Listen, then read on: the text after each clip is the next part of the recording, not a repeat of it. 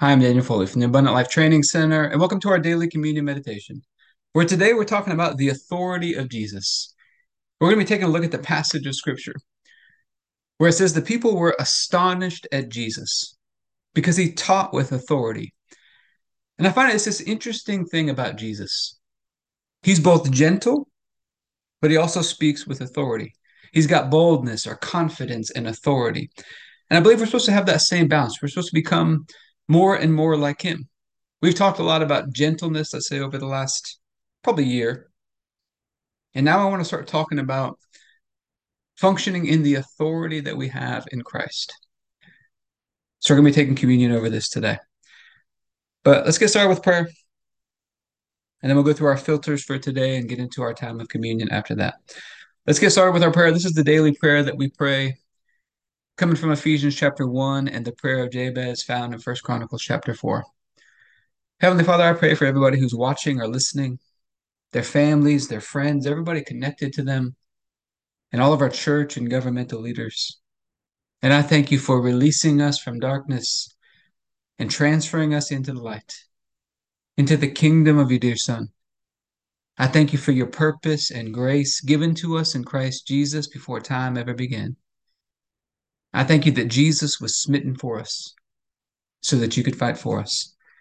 And I keep asking that you, the Father of glory, would give us the spirit of wisdom and revelation so that we would know you better, that the eyes of our hearts would be enlightened to know the hope to which you've called us, and the riches of your glorious inheritance that is in us, and the immeasurable greatness of your power to us who believe. The same power that you exercised in Christ when you raised him from the dead and seated him at your right hand in heavenly places, far above all rule and authority and power and dominion and every name that is named, not only in this age, but also in the one to come.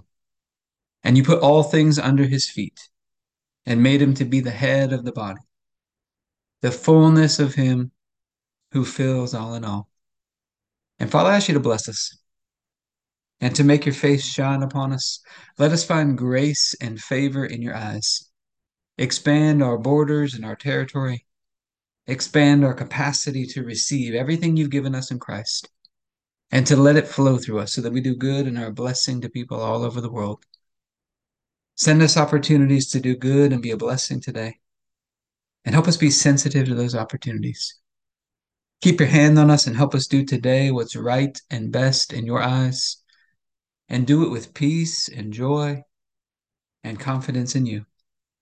And we ask you to stretch out your hand to heal and do signs and wonders and keep us from evil and pain.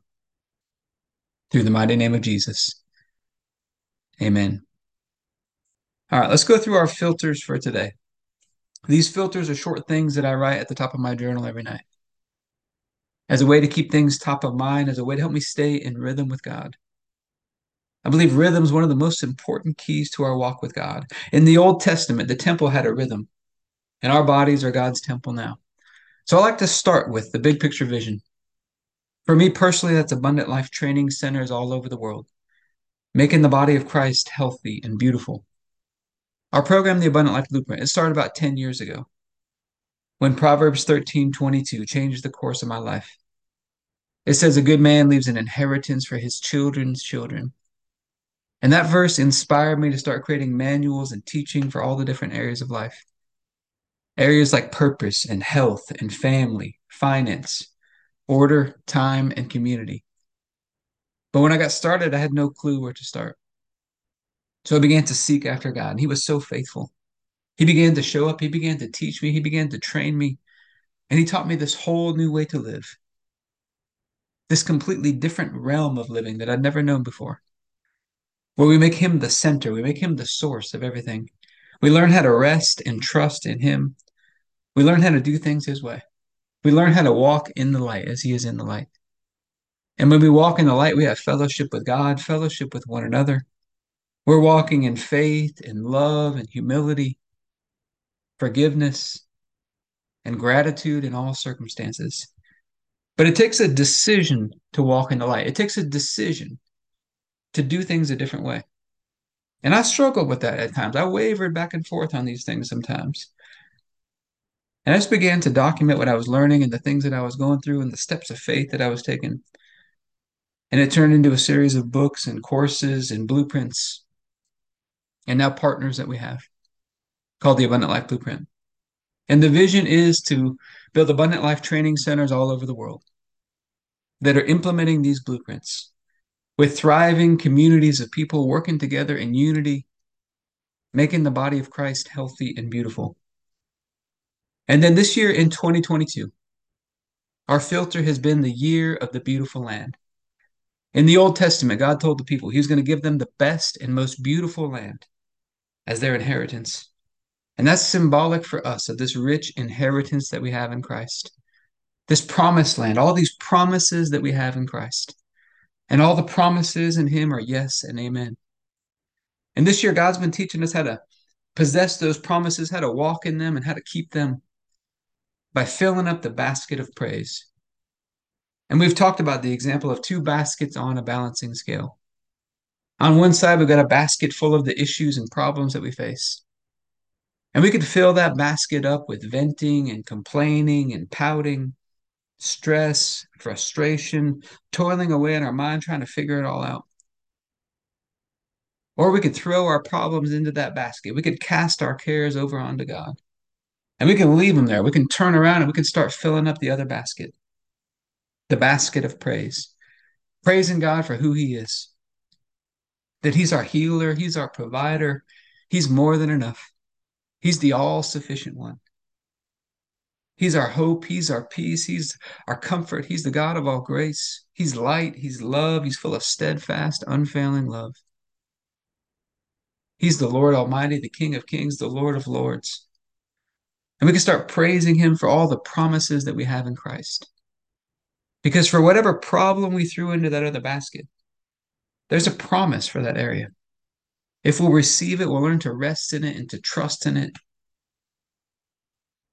We'll see it coming to pass in our life. And as we fill up that basket of praise, it's going to help us to keep it. And then this month in November of 2022, our filter has been recording your journey. In the Old Testament, God told Moses, record the steps and the stages in the journey to the promised land. And in a similar way for us, I believe recording our journey can help to make us great. God is great and He wants to make us great. Recording your steps of faith is going to record a lot of learning lessons that'll be valuable for you one day to look back on. But it can also be a source of wisdom and encouragement and inspiration, maybe for other people one day.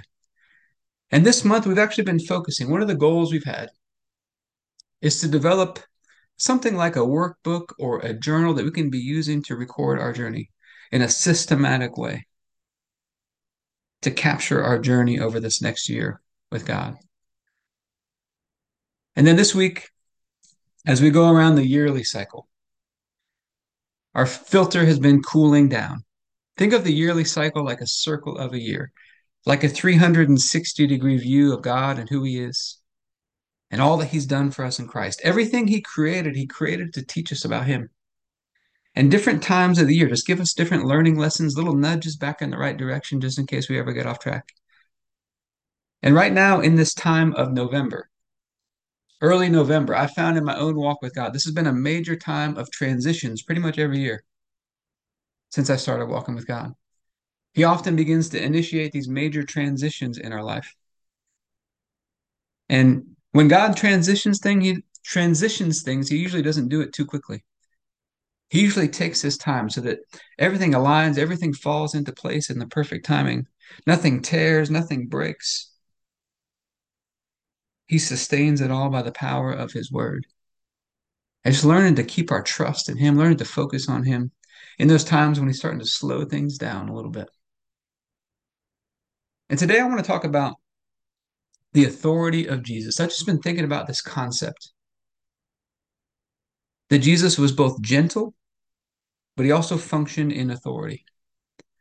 And I was just thinking about this. I was watching one of my daughter's soccer games the other day, and they had a referee who was out there, and this is young, it's youth soccer. They had a referee out there who was just a young kid. And he wasn't functioning in his authority as the referee. He was being being very passive, very quiet, and he wasn't functioning in his authority. And the kids didn't know what to do sometimes because he kind of wasn't taking charge as the referee. And so, with that in mind, let's take a look at this scripture. Just a short scripture. You've probably heard it before. It says, When Jesus had finished saying these things, the crowds were astonished at his teaching because he taught as one who had authority and not as their scribes. And that's Matthew chapter 7, verses 28 and 9, 29. That scripture is also found in the book of Mark as well. And so, Heavenly Father, we're asking for your help. We're supposed to be becoming more and more like Jesus. Help us to have this balance in our lives of the gentleness that we see of Jesus, one of the fruits of the Spirit, of gentleness, but also balanced with authority and boldness and confidence. Help us to teach with authority, just like Jesus did. And we're asking for your help with that today. And we thank you the night Jesus was betrayed, he took the bread and said, This is my body broken for you. Do this in remembrance of me. God sent us Jesus. He didn't have to. He chose to love us even when we didn't deserve it. We'd all missed it. We'd all gone astray, and God laid upon Jesus the sins and the iniquities of us all, the punishment that we deserved. And by his stripes, we've been healed. He was crushed, he was destroyed by God, smitten by God, so that we could be right and holy and perfect in his sight. And God raised him up from the dead and seated him at his right hand. And he raised us up together with him, made us sit together with him in heavenly places. He made us one with him. And communion is supposed to be a celebration of our union with him, being joined together with him as one. It's a time for us to celebrate and to remember that today. So, Father, I thank you for this bread and ask you to bless it in Jesus' name. If you have your bread, you can take your bread.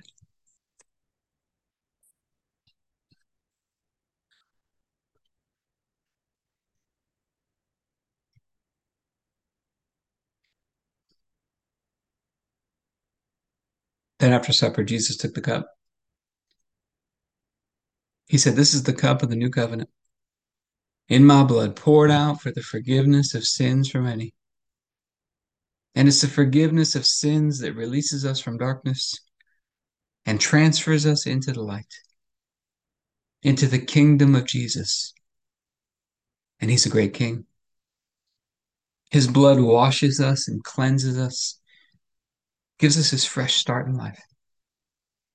We get to walk out this day today in a covenant relationship with God. So, Father, I thank you for this cup and ask you to bless it in Jesus' name. If you have your juice, you can take your juice.